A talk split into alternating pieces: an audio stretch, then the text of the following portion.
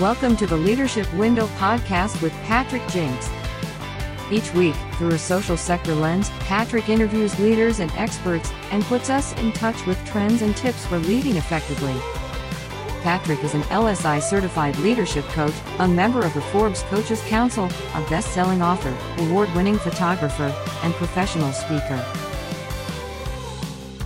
And now, here's Patrick. Hello everyone, welcome to episode 52 of the Leadership Window podcast. I am Patrick Jinks, leadership and strategy coach and president of the Jinks Perspective. Glad you're along with us this week. Really been looking forward to this episode. I've done a couple of solo episodes the last couple of weeks, and those are great when I've got something on my mind that I just want to share, but I actually prefer it when I have people like Shawn on the show, because there's a lot more expertise from things that I don't think a lot about, and that I'm still learning. So I love having guests on the show. It gives me a chance to learn, gives you a chance to hear something that you don't always hear when you're tuned in listening to me blather on and on and on. So let me get right to it. Before we do, I want to remind you that a tremendous sponsor of this program is Leadership Systems Incorporated in High Point, North Carolina, who help people like me become coaches and get better and better at coaching. And we appreciate them. Want to play this very brief message from Mike Wallace at LSI for you. Hey, this is Michael Wallace with Leadership Systems Incorporated. And on behalf of LSI, I want to say thanks for supporting our friend Patrick Jinks and the Leadership Window podcast. We've been partnering with Patrick for many years, and we are so proud to have him represent us as an LSI certified executive coach. As a mutual friend, we'd like to offer you exclusive rates on some of the same training that Patrick has received over the years, as well as some new experiences that we've been developing. Head over to leadershipsystems.com/jinx to see the upcoming training events on our calendar and register today to keep learning and growing. Again, that's leadershipsystems.com/jinx, Jinks, for exclusive pricing on LSI's virtual and in-person training events. Thanks a lot. And by the way, they have a full day introduction to executive coaching, or not executive coaching, but leadership coaching. And then they have a two-day practicum that is really worth the investment. And they've got one of those coming up toward the end of October. So if you want to jump in on that, do that. My guest today is Shawn Edwards. She is the Chief Inclusive Excellence Officer at the Citadel. That's right, the Citadel you're thinking of, the prestigious military institution that I know a number of people who are Citadel graduates, and they're like none other. And it's really great to have Shawn on the program, who has an up-close and personal view about their talent development and what it means to be inclusive at an institution like the Citadel.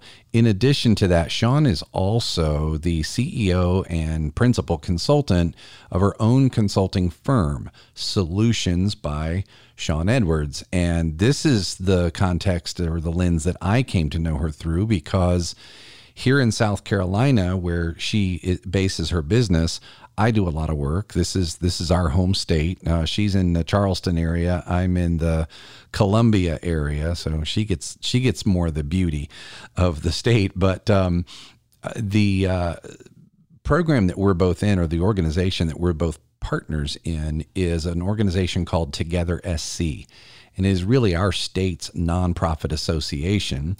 And Shawn is leading a collaborative of consultants who are offering consulting services of various kinds to the nonprofit sector, anything from IT, finance, accounting, facilitation, marketing, coaching, strategic planning. Think of all the things that you may need a consultant for in the nonprofit sector.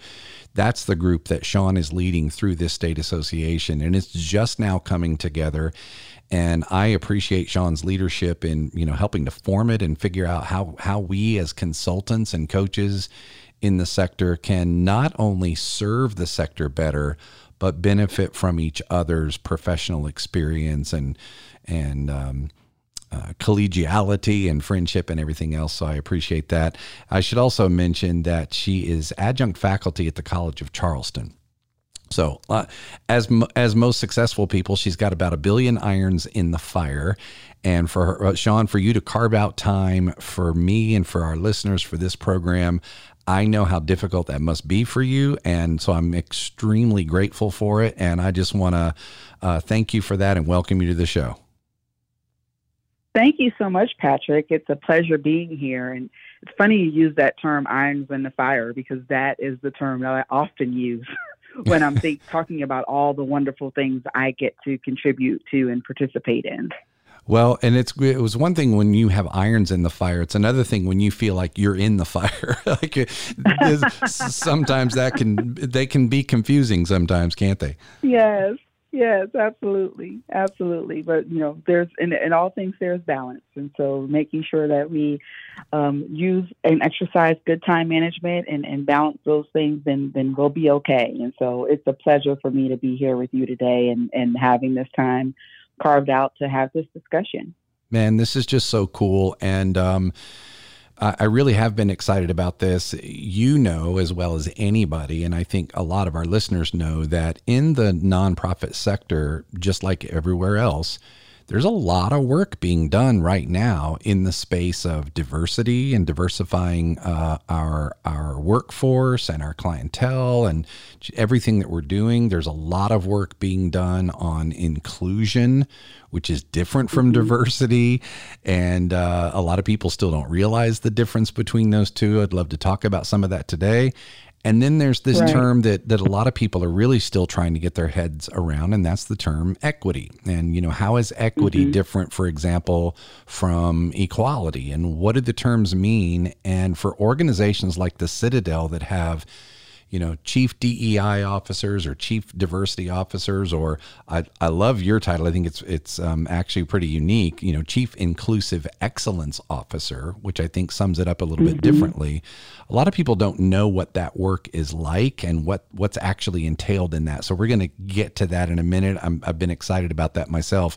Before we do, let me just open it to you to tell us more about yourself, sort of your organization, maybe both a little bit about the Citadel and your own company. And just kind of tell us how you got to this place in your profession and how did you find this to be your wheelhouse in your professional career and vocation that gives you fulfillment and adds contribution to the world? Just tell us a little bit about your journey and your organizations.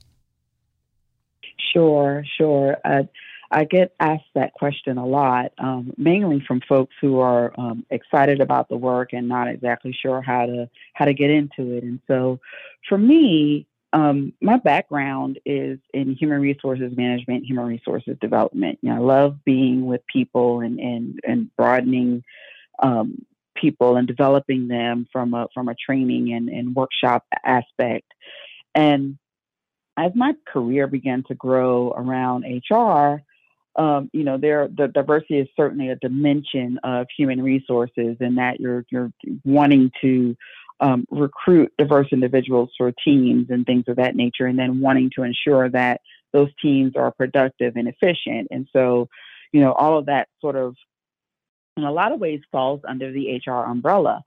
But for me, diversity, equity, and inclusion really stood out as, not just in HR activity or an HR dimension, because it has so many facets.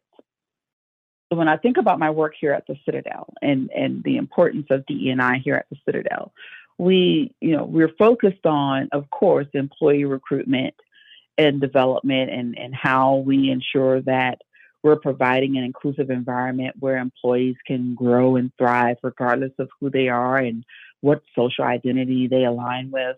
But we also want to do that with our students, right? And so while we are a military institution and we have students that we put in uniforms and they're required to do certain things and, enter into our leadership lab, which is our barracks life, and they have to experience that. We want to make sure that, they're still understanding that they can be their own unique selves while also adapting to the military environment here on campus. And then, pulling away from that and really thinking about it from an economic development standpoint, what's going on with our minority contractors, with our minority vendors? How are you engaging those folks? And how are we ensuring that the gates that surround our campus, because our campus very much looks like a military base, how are we making sure that, you know, the community in itself recognizes that the gates are there to keep the cadets in, not to keep the public out? And so opening up and really sharing that message of inclusivity from the standpoint of we want the community to come in, and we want to provide economic development opportunities for the community to do work on our campus, to participate in different projects from a minority contractor or women-owned business, you know, perspective, is, I think, very important and holistic to our work in ensuring that when we say we honor and respect and value inclusive excellence, we're doing that at all those different standpoints. And so we definitely have a recruitment aspect of that from an employee and a student standpoint. There's the work that we're doing with the community from a minority contractor standpoint, but there's also our external community engagement piece where we're working with other organizations who are focused on the work of diversity, equity, and inclusion, or wanting to make sure that this is something that's front of face for not only Charleston, but for the community, which leads into our work with Together SC. And then, you know, building that out within our strategic plan. So, you know, it's a big part of what we do, and it covers several objectives within our strategic plan. And so it's really a standstill, not a standstill, but a jump off point for us as an organization to ensure that we are functioning properly in all of those areas. As for me and my passion, you know, I'm originally a Jersey girl. I'm from Jersey City, New Jersey. I was born in Bayonne, and I was raised in Jersey City. And I moved to Charleston in the late 80s. And so I've been here a really long time. And I've been here when it wasn't as cosmopolitan as it is right now. And I think, you know, upon my arrival in Charleston in the late 80s, you know, I was in a bit of a culture shock. I was used to, you know, friends from Haiti and from Puerto Rico and from the Dominican Republic and from Barbados and from, you know, all these exotic and wonderful places. And, you know, we walked to school together, and we had all different kinds of food that we shared at each other's homes. And it was very culturally diverse, my upbringing. And when I moved to Charleston in the late 80s, that wasn't my experience. And it was very eye-opening for me at that age. And I made a decision that whatever I did in life, one, I was going to make sure that I was able to continue to travel and see the world and to engage with folks who were different from me, and to learn about different cultures. And I was always going to be engaged in that. And then two, I was going to ensure that whatever I did, because, you know, I wasn't quite sure what my world was going to be. I was a teenager when I moved to Charleston. I wanted to be sure that whatever I did, I was able to influence people to do the same thing, to learn about different cultures and different people, and to explore and understand that and value that. And so I think that's the premise of a lot of the work that I do. And that's really part of the reason why I started Solutions by Shawn Edwards. So the work that I'm doing here at the Citadel is really focused on our institution, and it kind of expands out into the community in some ways. But the work that I do through Solutions, I'm really getting in with nonprofit and for-profit organizations and helping them, you know, comb through the challenge of equity and comb through the challenge of creating inclusive environments, and what does it mean to be anti-racist, and, you know, what does it mean for us to be equitable, and how does that compare to equality, as you stated earlier on in the broadcast? And just wanting to, you know, connect with these organizations and work with them, and, you know, and really help them focus based on their mission where they fit within this work. Because I think regardless of the organization or the individual, everyone has a place in this work. And so that's exciting for me, to be able to work with leaders, work with these organizations. They all have different missions. They all have different values. but helping them to recognize that where they fit and where they end up in space and place along the diversity, equity, and inclusion spectrum has been a joy for me, and just helping them to discover that has been a absolute complete joy for me. And so it's work that I'm passionate about, and it makes that, or keeps that commitment to that teenager that landed in Charleston in the late 80s. Wow. I love it when people are so clear about their why and their purpose, and are able to connect. There's nothing like the fulfillment of connecting your own motivations and purpose into a vocation, and knowing that what you've got is helping other people. I know you feel that, because I can feel it, over the broadcast here. Yes. So maybe we might take these a little bit back and forth here in terms of your work at the Citadel and your work at Solutions, but I'm curious as to your work at the Citadel. You know, many people wonder, what does a DEI director do? Or what does a chief inclusive officer do? Or, you know, these different terms that we've got. If you're not in the work, it can sound like, you know, in the nonprofit sector, we have these buzzwords, right? Community impact and collaboration. And, you know, they kind of like, what do they mean? And this is kind of one of those, because this space that is being talked about so much now. You mentioned strategic planning, which is a lot of what I do, as you know, and I don't think I'm working with a client who doesn't have DEI work woven into their strategic plan somewhere, or wanting to. Good. But what I'm finding is, while they want to, many of them still don't exactly know how. Like, I know I should, we know we need this, but we don't really know what the work looks like. And so you described a little bit of it. I appreciate you differentiating between the work with your employees and the work with your students and the work with your vendors. But maybe you could describe a little bit about what is the actual work, though, maybe from you, anyone on your team, or what it is you're trying to get others to do. And maybe you could talk about this. You mentioned this is sort of driven by your strategic plan. How do you take the DEI components of your strategic plan and turn them into action? What does it look like? So what that looks like for the Citadel, and again, let me comment. I really like the fact that you're doing strategic planning work, and your clients want to make sure that this work is included in their strategic plan. Strategic plan or in their values, you know, and there's some confusion there. Like, is this a value? Like, do we need to state this as sort of parameters about how we do all of our work, or do we need to carve out this strategic pillar that specifically and explicitly does some of this work? You know what I'm saying? They have difficulty sort of differentiating between whether this is strategic work or whether it's values based, you know, culture thing. And in the latter, it's even harder to define what the action looks like. Sure. So let me start there. So the core values of the Citadel are honor, duty, and respect. And we interpret those core values in many, many, many different ways. And it's really the foundation of everything that we do: honor, duty, and respect. And then our mission is principal leadership. And so, you know, and all the things that go into developing principal leaders.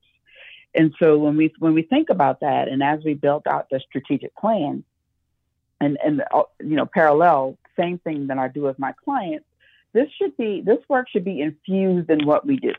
It shouldn't be a separate thing, like we have a strategic plan, but here's our diversity plan. Like, all of that needs to be one thing.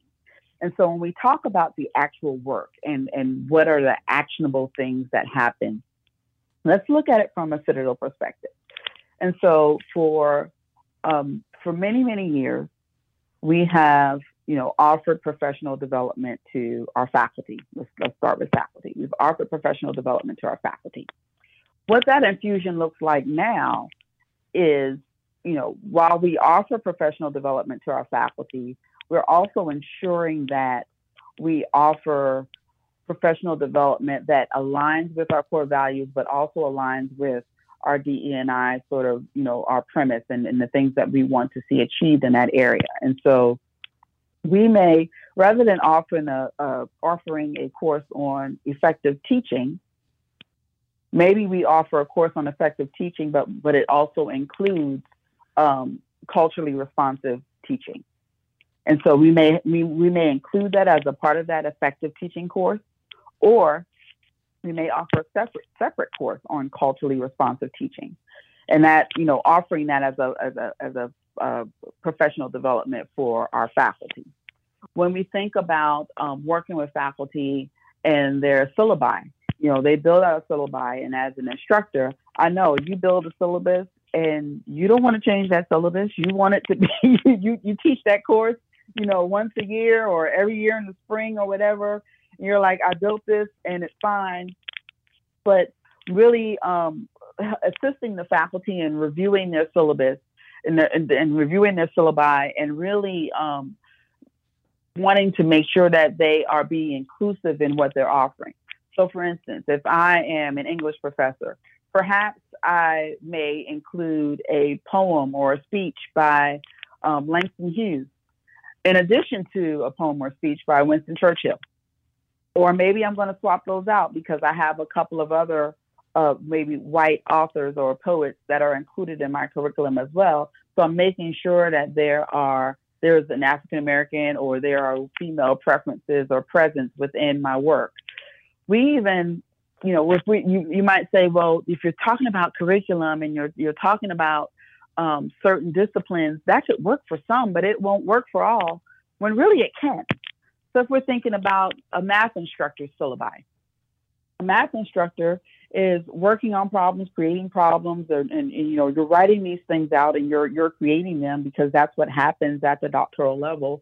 And so rather than have, you know, Dick and Jane in your example, maybe it's Abdullah and Katrina. You know, so thinking about those cultural names and presence and what that means for a student to see themselves reflected in the assignments that they're given. Sometimes it's not always as direct as, you know, a writing assignment where someone's writing about privilege. Maybe it's a writing assignment where you're requiring a student to look at some aspect of the world, like maybe the ethics around volunteering in third world countries. And, you know, because there are some points of that, you know, some folks say is really good, and then others where, you know, folks may see that as harmful because of colonization and things of that nature. And so having students critically think and explore that is certainly a dimension of diversity. And so when we think about the strategic plan from a higher education academic standpoint, it's really thinking about how can we cause the students to think strategically, and how can we ensure that the faculty is equipped to lead those conversations and to handle those conversations. And so that's sort of how it works from a faculty standpoint. On the staff side, we're really working to ensure that we are providing workshops and diverse opportunities for staff to learn about different cultures, to engage with different cultures, because we have students from, you know, 11 different countries and all different backgrounds, and they all have to work with them. So whether you're in the registrar's office or the treasurer's office or admissions, you're having to work with a diverse population of people. And so ensuring that you have the cultural competency and hopefully at one point cultural proficiency to be able to engage with whomever walks into the office needing assistance, and allowing that person to have a positive experience, and for you to be able to have the same. And so that comes in many different ways and many different forms. And so my role helps to create that, right? And so lots of times folks aren't thinking about this, especially when you think about an institution like ours that's been around since 1842. We have a lot of practices in place, and we have a lot of things that we have done that we have always done.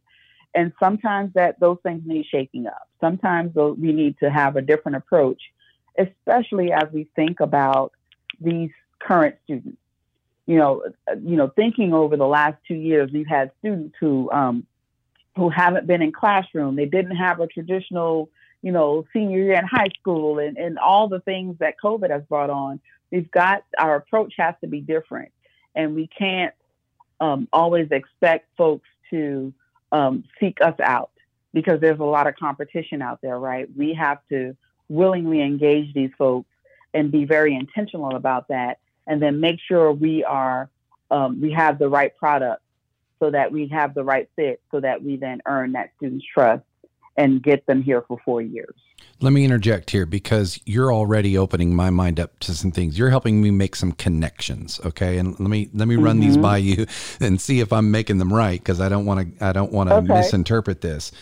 What I love about what you're talking about, particularly when you give the examples, this is exactly what I wanted to do on this show today. I wanted to get specific. What does the work look like? And you went straight to down into like, reading poems in English class, right? This helps me picture the work. And here's the thing.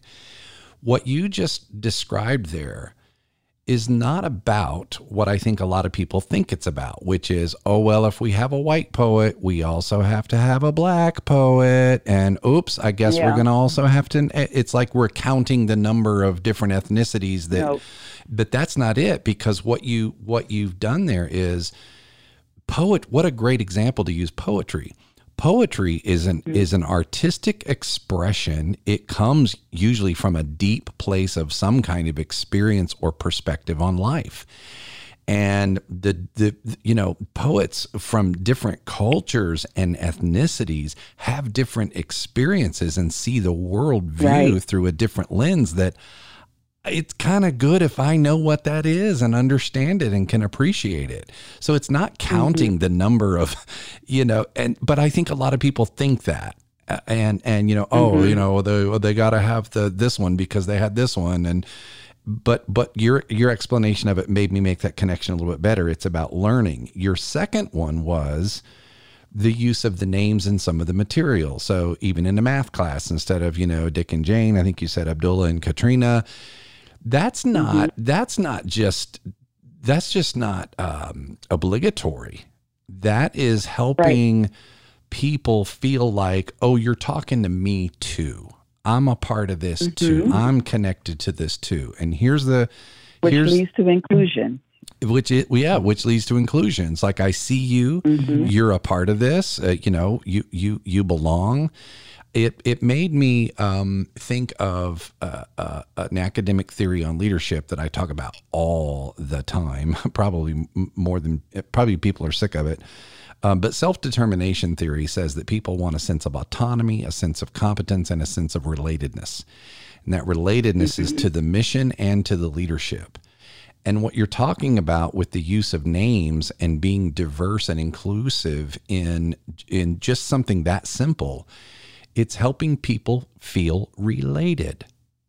And that drives engagement. It drives purpose. So everything you're describing to me there is it's not what I think a lot of people still sort of see that it is. It literally is helping people develop their emotional intelligence and their leadership competencies. So, so here's a question for you along those lines. Does that make sense? Is that aligned appropriately the way I'm framing it? It does. Absolutely. The relatedness also drives learning. I'm going to retain this better because I've related to it. And what you were discussing earlier, Patrick, about it's not about, oh, I've got a white poet. I also have to include a black poet. That's equality. Yes. Equity says, I am going to make sure that there's a perspective here, and that I'm sharing diverse perspectives, so that my students get a well-rounded view. That's so that all my students. Yes. So so here's equality says, I've got a black poem, so I got to get a white poem. And that's really good. That's a good, and I've seen a lot of the different illustrations to help people understand the difference between equity and equality, and that's a really good one. But so my point is, and it's a question that I have, quite honestly, it's a troubling question for me. The DEI work, unfortunately, is charged. The language is charged. It's politically charged. People feel, I mean, you've got everyone, when you talk about going to a DEI training, There are those people mm-hmm. who dive in and want to go to everyone they can possibly go to, and they want to turn everything into a DEI training program. Sure. And then you have the other extreme of people that go, oh my God, they roll their eyes and they say, and it's not always out of malice either. It's either, you know, it's either I don't realize that I need train, like, oh, I already know what I need to know there. I'm not a racist. I don't need to go to some training where someone tells me I'm a racist. I get it. You know, that's not what this is. And so here's my question. How do we get what you're sharing with the world, just right here in 15 minutes, what you opened up, I think, for me and our listeners, and what this really looks like? I'm almost to the point where I'm thinking, if we can find a way to stop using the words, this is way off. This is my wild thought, right? If we can find a way to stop using the words diversity, equity, and inclusion, and instead subtly and powerfully teach people how to make sure that all of their students get value from their workshops, how to learn more about different cultures so that you can grow as a person, how respect plays into all kinds of differences that people have. It's like when you have these conversations, nobody argues with them. Like, oh yeah, that makes sense. I get it. I like it. But the minute you start saying the charged words of diversity, equity, inclusion, and I'm sorry, it might just be my perspective, but unfortunately I think I think that's the case. And so how do we move from the, what I call, from the preaching to the teaching, where it's not the nomenclature that matters. It's the essence of what are we actually doing here that matters. Some of my clients, for example, in when they talk about equity, health equity, for example, well, there are members of boards and staffs who listen and go, wait a minute. When I hear equity, I'm thinking, this is about racism, isn't it? Right. And they go straight, and then they're resistant and the walls come up, when really it's, you know, you look at the data and you say, you know, it looks like the black kids in this area are reading, their third grade reading proficiency is here. The white kids reading proficiency is here. The Hispanic kids reading proficiency is here. Look at the gaps between these. We want to try to bring these up. We don't want to bring the white scores down. Well, we want to bring the others up. We want to, you know, make sure everybody's reading at grade level. That's equity. But when you say it that way, everybody goes, well, yeah, I mean, who wouldn't want that? Yeah. So, why would we do that? So what's your take on that? How do we get everybody to sort of understand the depth and the substance of what we're talking about rather than the politics of what we're talking about? Well, your point is definitely what I have experienced, right? So from the standpoint of, you know, those words, diversity, equity, inclusion, being politically charged, that is so true. And it causes folks to get on the defensive, and they want to defend, you know, it could be a number of things. The fact that, you know, I'm not a racist, or, you know, I don't feel like we should lower standards, or whatever their thoughts are around, you know, that this type of work. And I think that, you know, that's one of the reasons why I have really done a lot of work around my approach. You know, just as a professional working in this arena, I'm very careful with my approach, because this, you know, the unity and the outcomes that we seek, they can't be done without everybody being on board. That's right. We can't fully realize them without the white male, without the white female, without the black male, without the black. We can't really realize them without everyone being on board. So I think that approach is one way, like really helping folks as much as you possibly can to see that this work is going to benefit us all. If we, to use your example of the third grade reading level, when we're looking at students in a community, and the white students in that community are advancing quicker than the students of color, the marginalized students in that community, and so now we're looking at that. We see that that's a problem. And so what are we going to do? We're going to put an intervention in place in order to address the problem. That intervention is likely going to continue to raise the white students and impact them as positively as it would the marginalized students, because you put it in place. There have been so many studies done where, you know, talking about health equity, where medical offices have, you know, they devised an intervention where, you know, the marginalized individuals weren't keeping their appointments. And so the medical office decided to do a better job of making sure that they contact the patients early enough and helping them ensure transportation to and from the appointments. Well, they didn't only do it for the marginalized patients, they did it for all the patients. And they saw an overall increase for all of their patients, not just the ones that were in the marginalized group.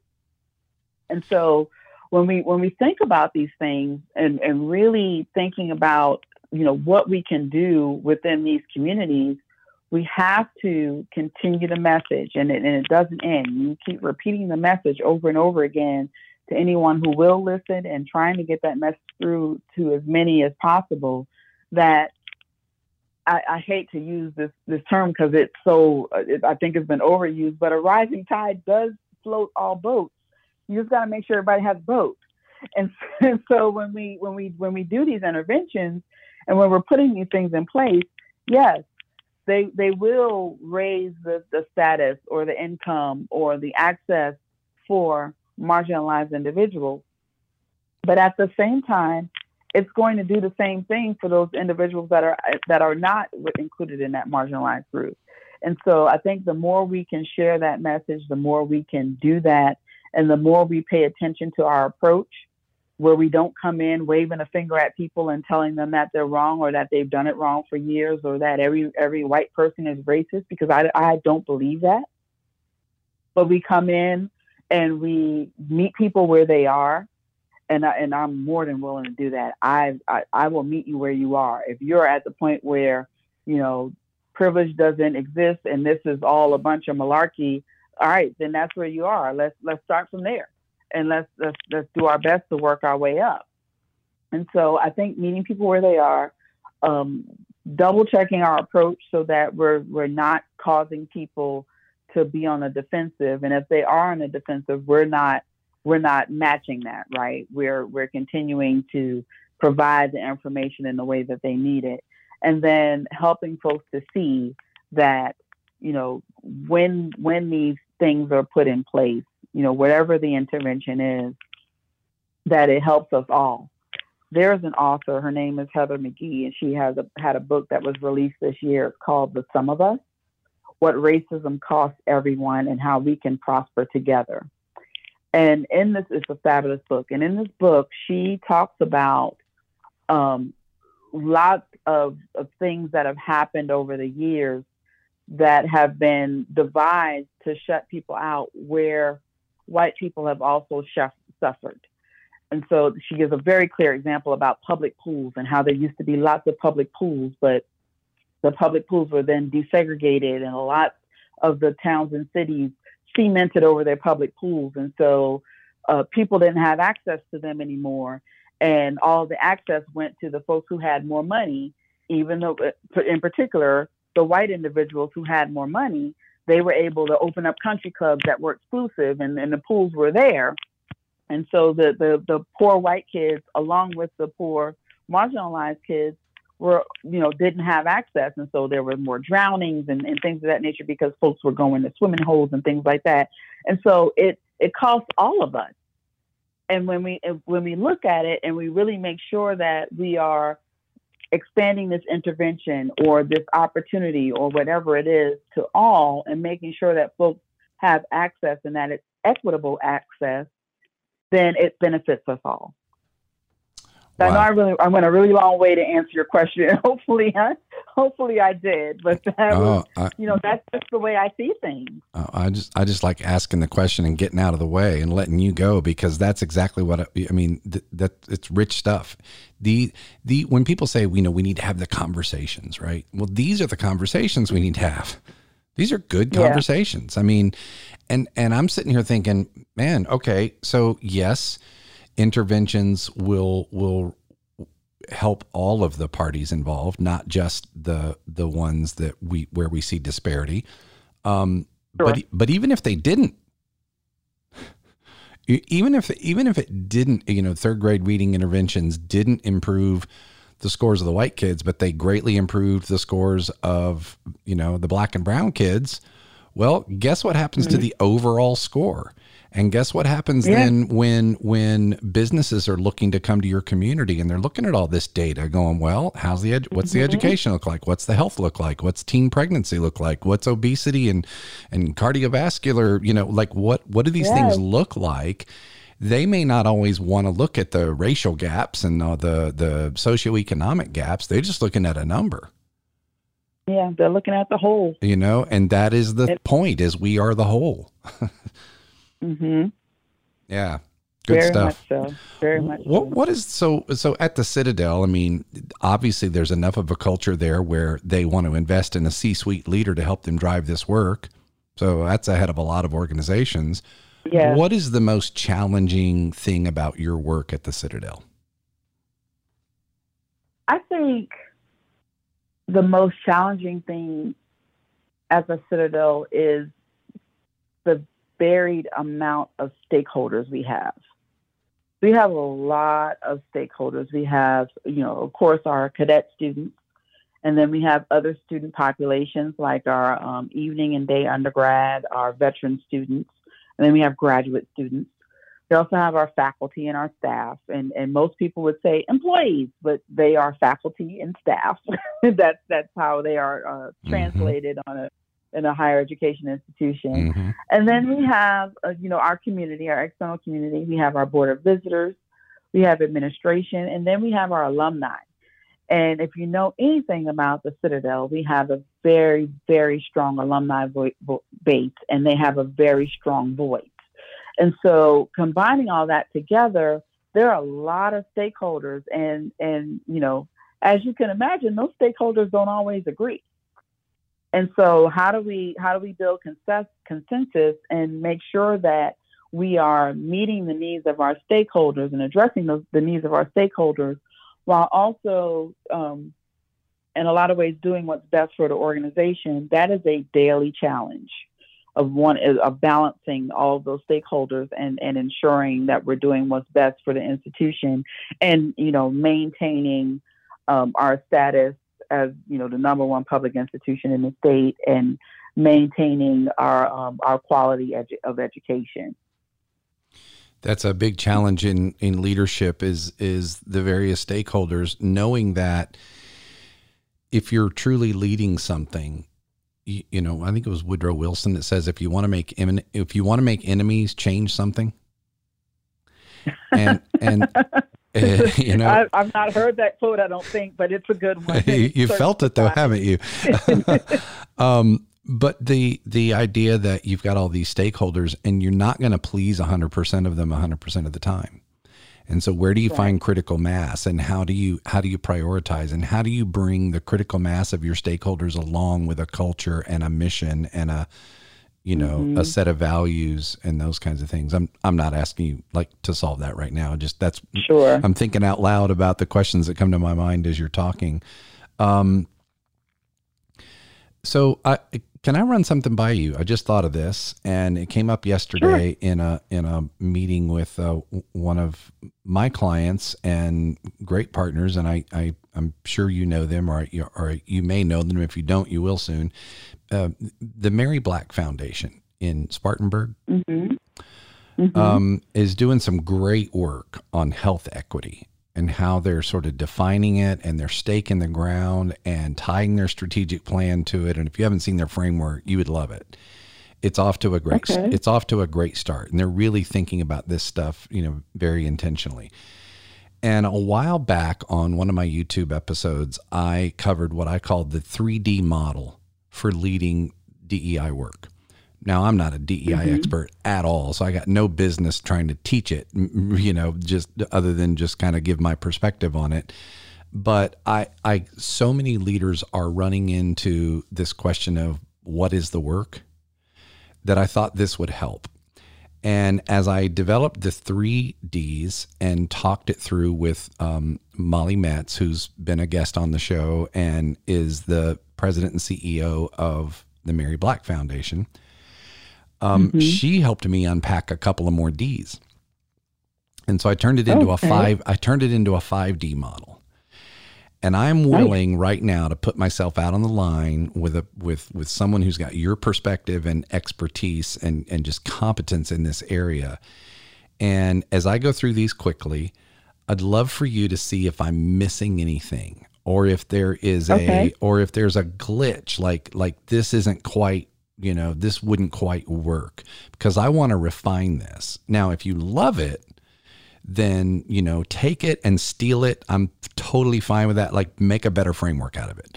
But I'm wanting to know, and I've put it out there without actually coming to experts like you and saying, does this even make sense? So here it is quickly. The first D is, I'm excited. Okay. The first D is define. Define the terms. What, when you say we want to do diversity, equity, and inclusion work, what the heck do you even mean? What is inclusion? What is equity? What is diversity? Do not only have you defined the terms, but is there an agreed upon operational definition in the organization? So you got to start with knowing what it is you're even talking about before you can take action on it. Make sense so far? Yes. The second is very much so. Okay. The second is data. What does the data tell you is the work you need to do? When you say we need to do, you know, we need to get better at DEI. Why?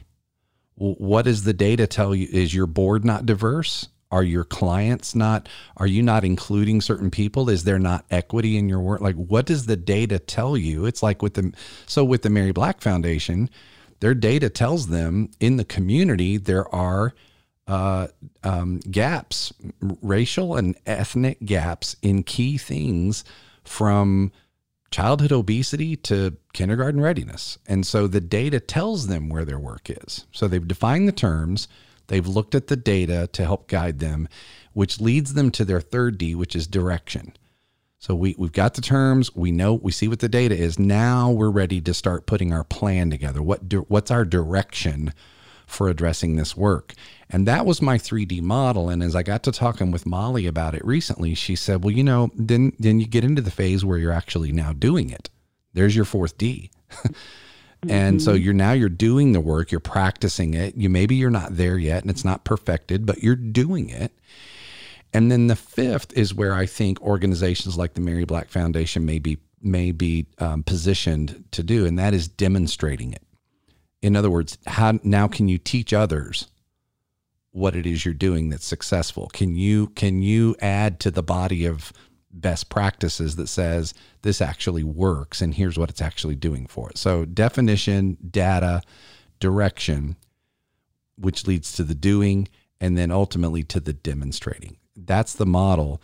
As I go through that, does any of it to you feel maybe a little off? Maybe that's not the best word, or am I missing a big chunk in the continuum that I should think about? What you have just described in this 5D model is my plan when I go into organizations. This, I step by step, this is what I do. Let's get together and define the terms. Let's talk about them broadly, and then let's talk about what this means for your organization. So we've got this big definition of equity. Now, what does that mean for you as an organization? What's your data? What does that look like? What data do you have? We need to create a baseline. How are we going to measure where we are if we don't create a baseline? Let's look at that. That's your second D. Direction. Okay, so now that we know what this means for us, now that we have the data, how are we gonna address it? How are we gonna address the challenges that have bubbled up or move in the area that we want to move in based on our mission, our vision, our values, and our goals? Then actually implementing that plan is, yes, definitely D number 4, doing it. We have to do it. And then the last one, how can we be a model for other organizations? Is yes. There's not a thing that I would add to this. This is definitely what my process. This is what I do. Okay. Well, for our listeners, I did not steal this from Shawn. Well, it's affirming. It's what I would yes. ask you, and I didn't mean to just like put you on the spot right here on the show, but it just dawned on me. Let me run this by someone who actually can give some, you know, knowledge and expert feedback on it. I want to invite you to take it and, you know, as you think about it anymore, and you can think of ways to improve it or refine it. I would love to hear from you, because I don't do DEI consulting or coaching, but, and you know, this doesn't get into the, you know, the detail, like the practical tips and tools, like, you know, right, like what you're doing in your math class and your English class, or how to exactly. have the conversations. This is just more about let's frame out the very big picture of what this looks like. Yeah, this is high level process. Yeah, what we should be thinking about. Now, there's probably at least 10 bullets that can go under each one of these. Exactly. But the high level, here's what we need to be thinking about as an organization if we're going to incorporate this work. This is definitely what should be done. Good. Now give me some more advice. When I'm working with clients on strategic planning, do you have any guidance for me on giving them guidance as to how to integrate DEI work without alienating any people who don't get it, or, you know, or resistant to it, or, you know, what should I be keeping in mind? Or think of this, you know, this would be a great deal for the consultant collaborative, although you've already done one really good one with us. But what do we need to keep in mind as consultants as we help these nonprofit clients with any number of things, including strategic planning? So when you're working with organizations with regard to strategic planning, you're asking really deep questions, right? And you're paying attention to the responses, and you're paying attention to what the client says needs to be addressed. And then you're also listening with that third ear, right? Of, okay, I hear what you're saying, and here's what you're also saying, but not saying out loud. I think it's really important from the consultant perspective, as you're assisting clients in building out a strategic plan, to really look for those opportunities of inclusivity. I think a lot of it will come up as you're having discussions, and as they're talking and sharing with you, and you're working with them and their board and their staff to help craft this plan. But I also think too that you may see opportunities for, you know, including others, or there may be times, and this is like a really sharp, stark example, but there may be times when you go into the office and you're there for a strategic planning meeting, and everyone in the office is there, and they're contributing, and they're, you know, giving their input, except for the young professional that's sitting at the front desk. And so it's up to you to say, well, you know, Susie at the front desk, she talks to everybody who comes through your doors, and she engages with them. You know, she answers a lot of the questions that your organization gets when folks call in, and, you know, all the things that role is important and, you know, valuable for doing. Have we asked her what she thinks? Have we included her in any of the conversations? Now, she may have a little to add. She may have a lot to add, but she may have a perspective that the organization hadn't thought about because they didn't see it as valuable because she's not in the C-suite. Or she's not holding like this main function. And so it's up to you or anyone else who's engaged in strategic planning to ensure that those voices are incorporated into the work. And there's another great example.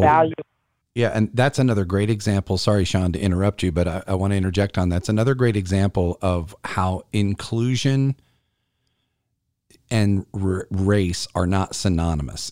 Everything's not about race. You didn't say whether she's white or she's black, or, you know, you just said she sits at the front. She's left out maybe because of her position. There's an assumption that she doesn't have this critical thinking point of view that's valuable to the organization.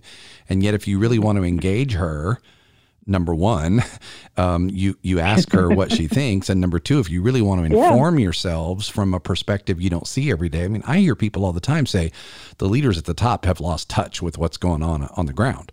Well, there's your great example of making sure that you're getting that. And so you didn't frame that in any kind of race.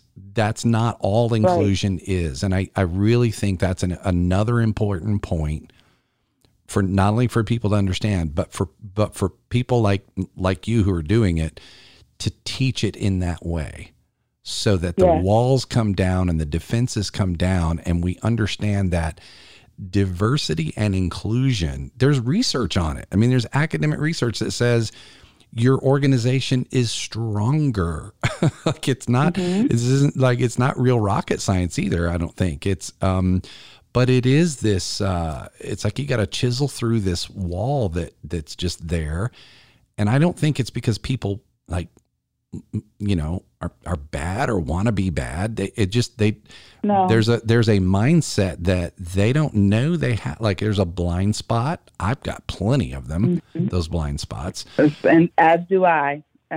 But what you gave is a great example of both diversity and inclusion is that this is going to benefit all of us. We need that perspective. Right. I mean, you've got this 23-year-old young lady sitting at the desk, you know, and we may not think she has an opinion or that her opinion has value because she's young, because positionally she's, you know, she's at the front desk and she's not holding, you know, some director position or VP level position within the organization. Mm. But that young lady sitting at the front desk, here's the folks who are coming in the door. She's answering all the questions. Everybody comes and drops little tidbits with her all the time. She hears folks talking in the lobby. She's walking around with a wealth of information. Yeah, she's a data bank. It's just Susie who answers the phone. That's so good. She's bringing a lot. That's so good. And we can't take that for granted. Yeah, those practical examples and stories and insights of things that we just miss and we don't make the connection. Again, back to my earlier point, we don't make the connection back to DEI because DEI has become a buzzword. Right. And how do we get it? Right. How do we get it back from, you know, collective impact? There's another buzzword for it. Almost every organization I work with wants to do collective impact. But when you get down to what that actually is, you can do it without saying it. You know, it's like, agreed. Yeah. So, and anyway, we could go on with that. So that's my advice. That's my advice. It's great advice. Strategic planning. Make sure you have the right folks in the room at the right time. I'm not saying that, you know, the young lady at the front desk has to be there all the time, but make sure that her voice is included in the work that's being done. She is a valuable part of the organization, just like your VP, just like your directors. And it's a difficult thing as a facilitator of any meeting of who actually is in the room. Are we including everybody? There's the wallflowers that sit off in the corner and never say anything because the 2 or 3 board members that dominate every meeting do all the talking. And so, you know, this is facilitation 101, right? Is how does the facilitator go, you know, hey, Shawn, haven't heard much from you on this. Certainly want you to weigh in. You've got a sort of unique chair in this organization. How do you see this? So it literally, and that's the invitation. So, and this is, again, tell me if this makes sense. To me, it's the simple way of saying it. The fact that let's say, okay, Shawn, you're in the room. The fact that you're one of, you know, 4 black leaders in a room of 9 people, whatever the number is, right? We can say the room is diverse and that by having you there, we've added diversity.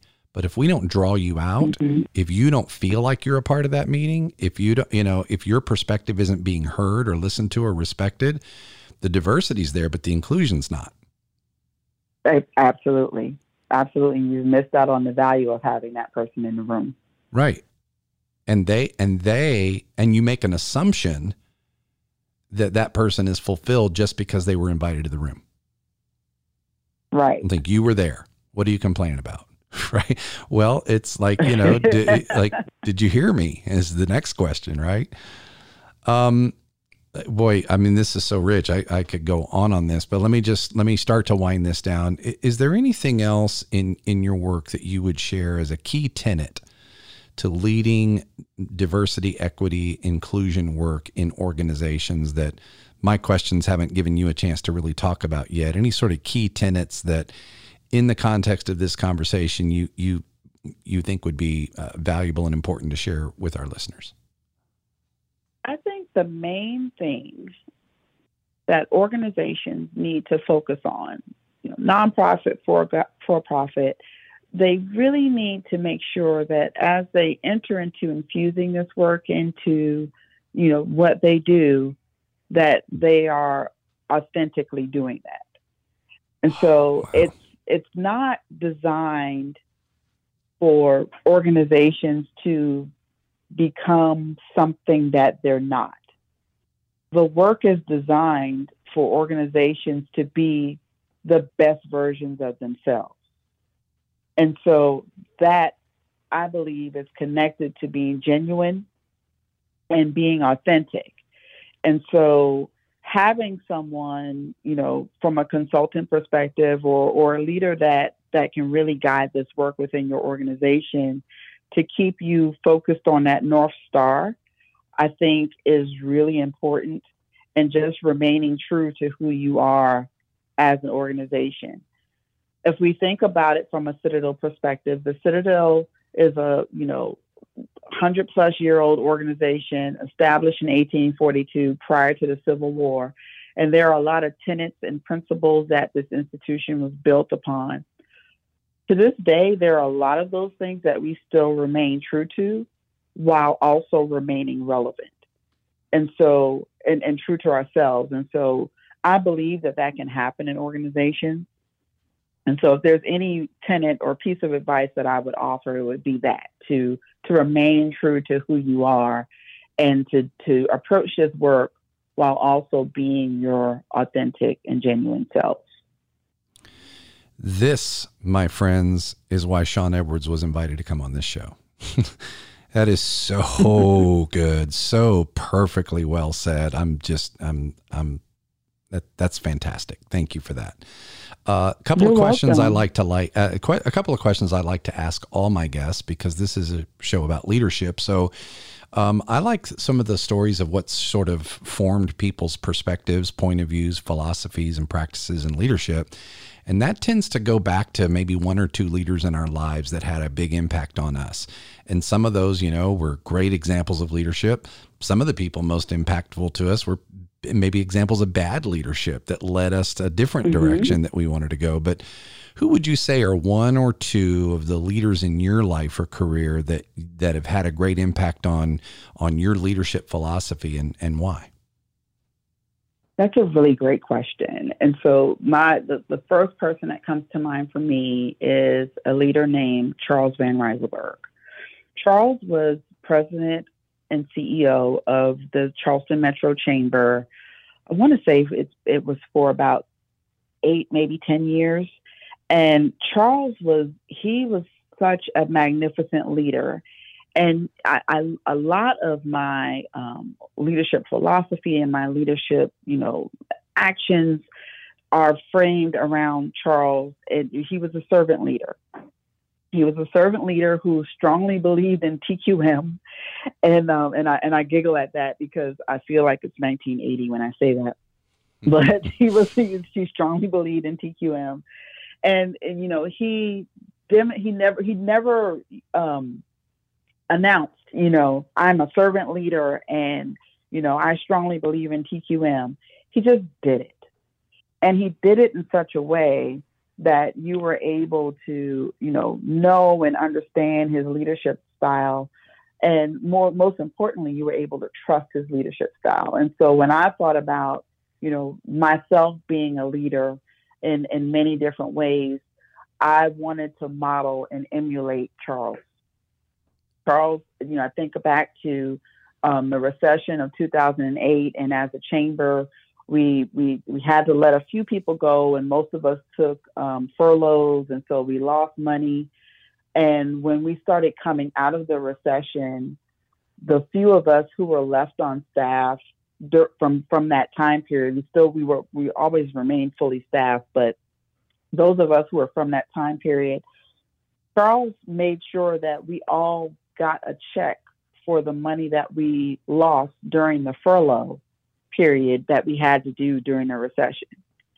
And it, to me, you know, everybody did it, including him. You know, we took that furlough. We all took a pay cut during that time, but we all kept our jobs and were able to keep the chamber afloat and continue working.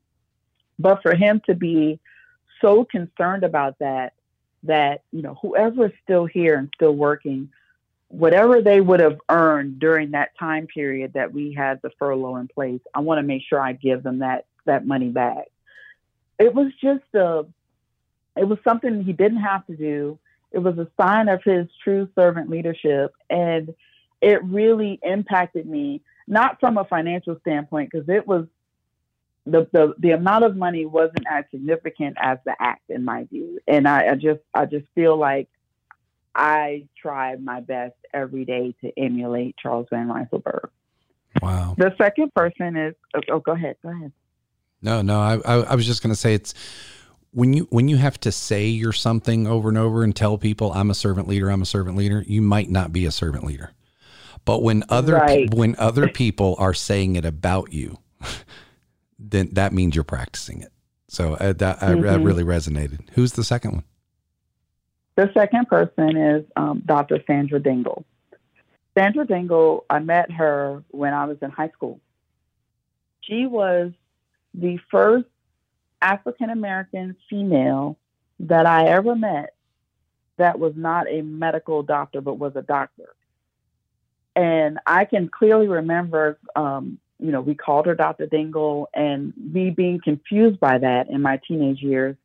And, you know, asking her one day after class, like, if you're a doctor, why aren't you seeing patients? And so she was the first person who took the time and explained to me what a PhD was and what that meant and the process for getting that. And so, you know, now, you know, we fast forward all these many, many years, and now I'm a PhD. Mm. And, you know, she was the impetus for that. She was my first introduction to that. Prior to that, my only thoughts around doctors were medical doctors. Yeah. And she wasn't a medical doctor. She was teaching us in the classroom, and I wasn't able to wrap my brain around that, but she took the time to explain that to me, and she was the example. And so, you know, upon completing my doctoral dissertation and my work, you know, I really sat down and reflected on, you know, my journey and how I ended up where I did. And it really goes back to her. It really goes back to her. And so, not a leader in an organization, but a leader in the classroom, someone who just stood out because she was different. And it makes me reflect all the time on the leadership impact that I can have on young girls and what they could potentially be or become. Mm. Wow. And it's the impact we do have, whether we want to or know we are or not. We're having an impact. Mm-hmm. They are watching, especially if we're in a leadership role. You know, they are watching. Right. So what will they say about us? What would they say if they were on a podcast somewhere? And, you know, will Dr. Shawn Edwards be someone that someone down the line would say is someone? And my guess is yes, probably many people. Thank you for that. And then my last question, you may have touched on this. I'm sorry if this is redundant, but getting even outside of just the DEI space and just getting into leadership in general, do you have a number one piece of advice for leaders? If it was the Dr. Shawn Edwards, you know, 20-second view of leadership for all leaders, the one message every leader ought to hear, what would that be? Uh-huh. It's very closely tied to what you just said about the example with Dr. Dingle. I think that leaders in general need to recognize that someone is always watching. Mm-hmm. Someone's always watching. And so we have both the privilege, but also the responsibility to make an impact on the next generation. And so in doing that, we really shouldn't take that lightly. Hmm. Beautiful. Shawn, thank you so much. You've been so generous with your thought and just, I think, really opened up a lot of thought. I know for me. So if none of the listeners get anything out of this, with, you know, they're either not really paying attention and need to go back and replay it, or they're not trying. But I got a lot out of this, and I really do appreciate it. And folks, if you want to learn more about how, what this work looks like, particularly how Shawn Edwards may be able to help you, Solutions by Shawn Edwards can be found at shawnedwards.net. And that's SHAWN Edwards.net. ShawnEdwards.net will take you to Solutions. What's the, I actually haven't written down the Citadel's website. Is it Citadel.net? edu? Yeah, citadel.edu, yeah, to learn more about that amazing institution. TogetherSC.org if you are in South Carolina and want to learn about an amazing network, just peer-to-peer collaboration on helping the social sector move forward. Check that out. And Shawn, again, thank you for your work there, bringing us consultants and coaches together. And I'm glad it's given me a chance to get to know you a little bit better, and your board work, and with Together SC and everything. Just really appreciate it. Appreciate you being on the program. And folks, I do hope you will check this out and learn more about this work. And, you know, get past, if you're having difficulty with it, just get past the labels and get into what this work actually is, because it's inspiring. It can be fun. It's fulfilling, and it's just the right stuff to do. So lead on.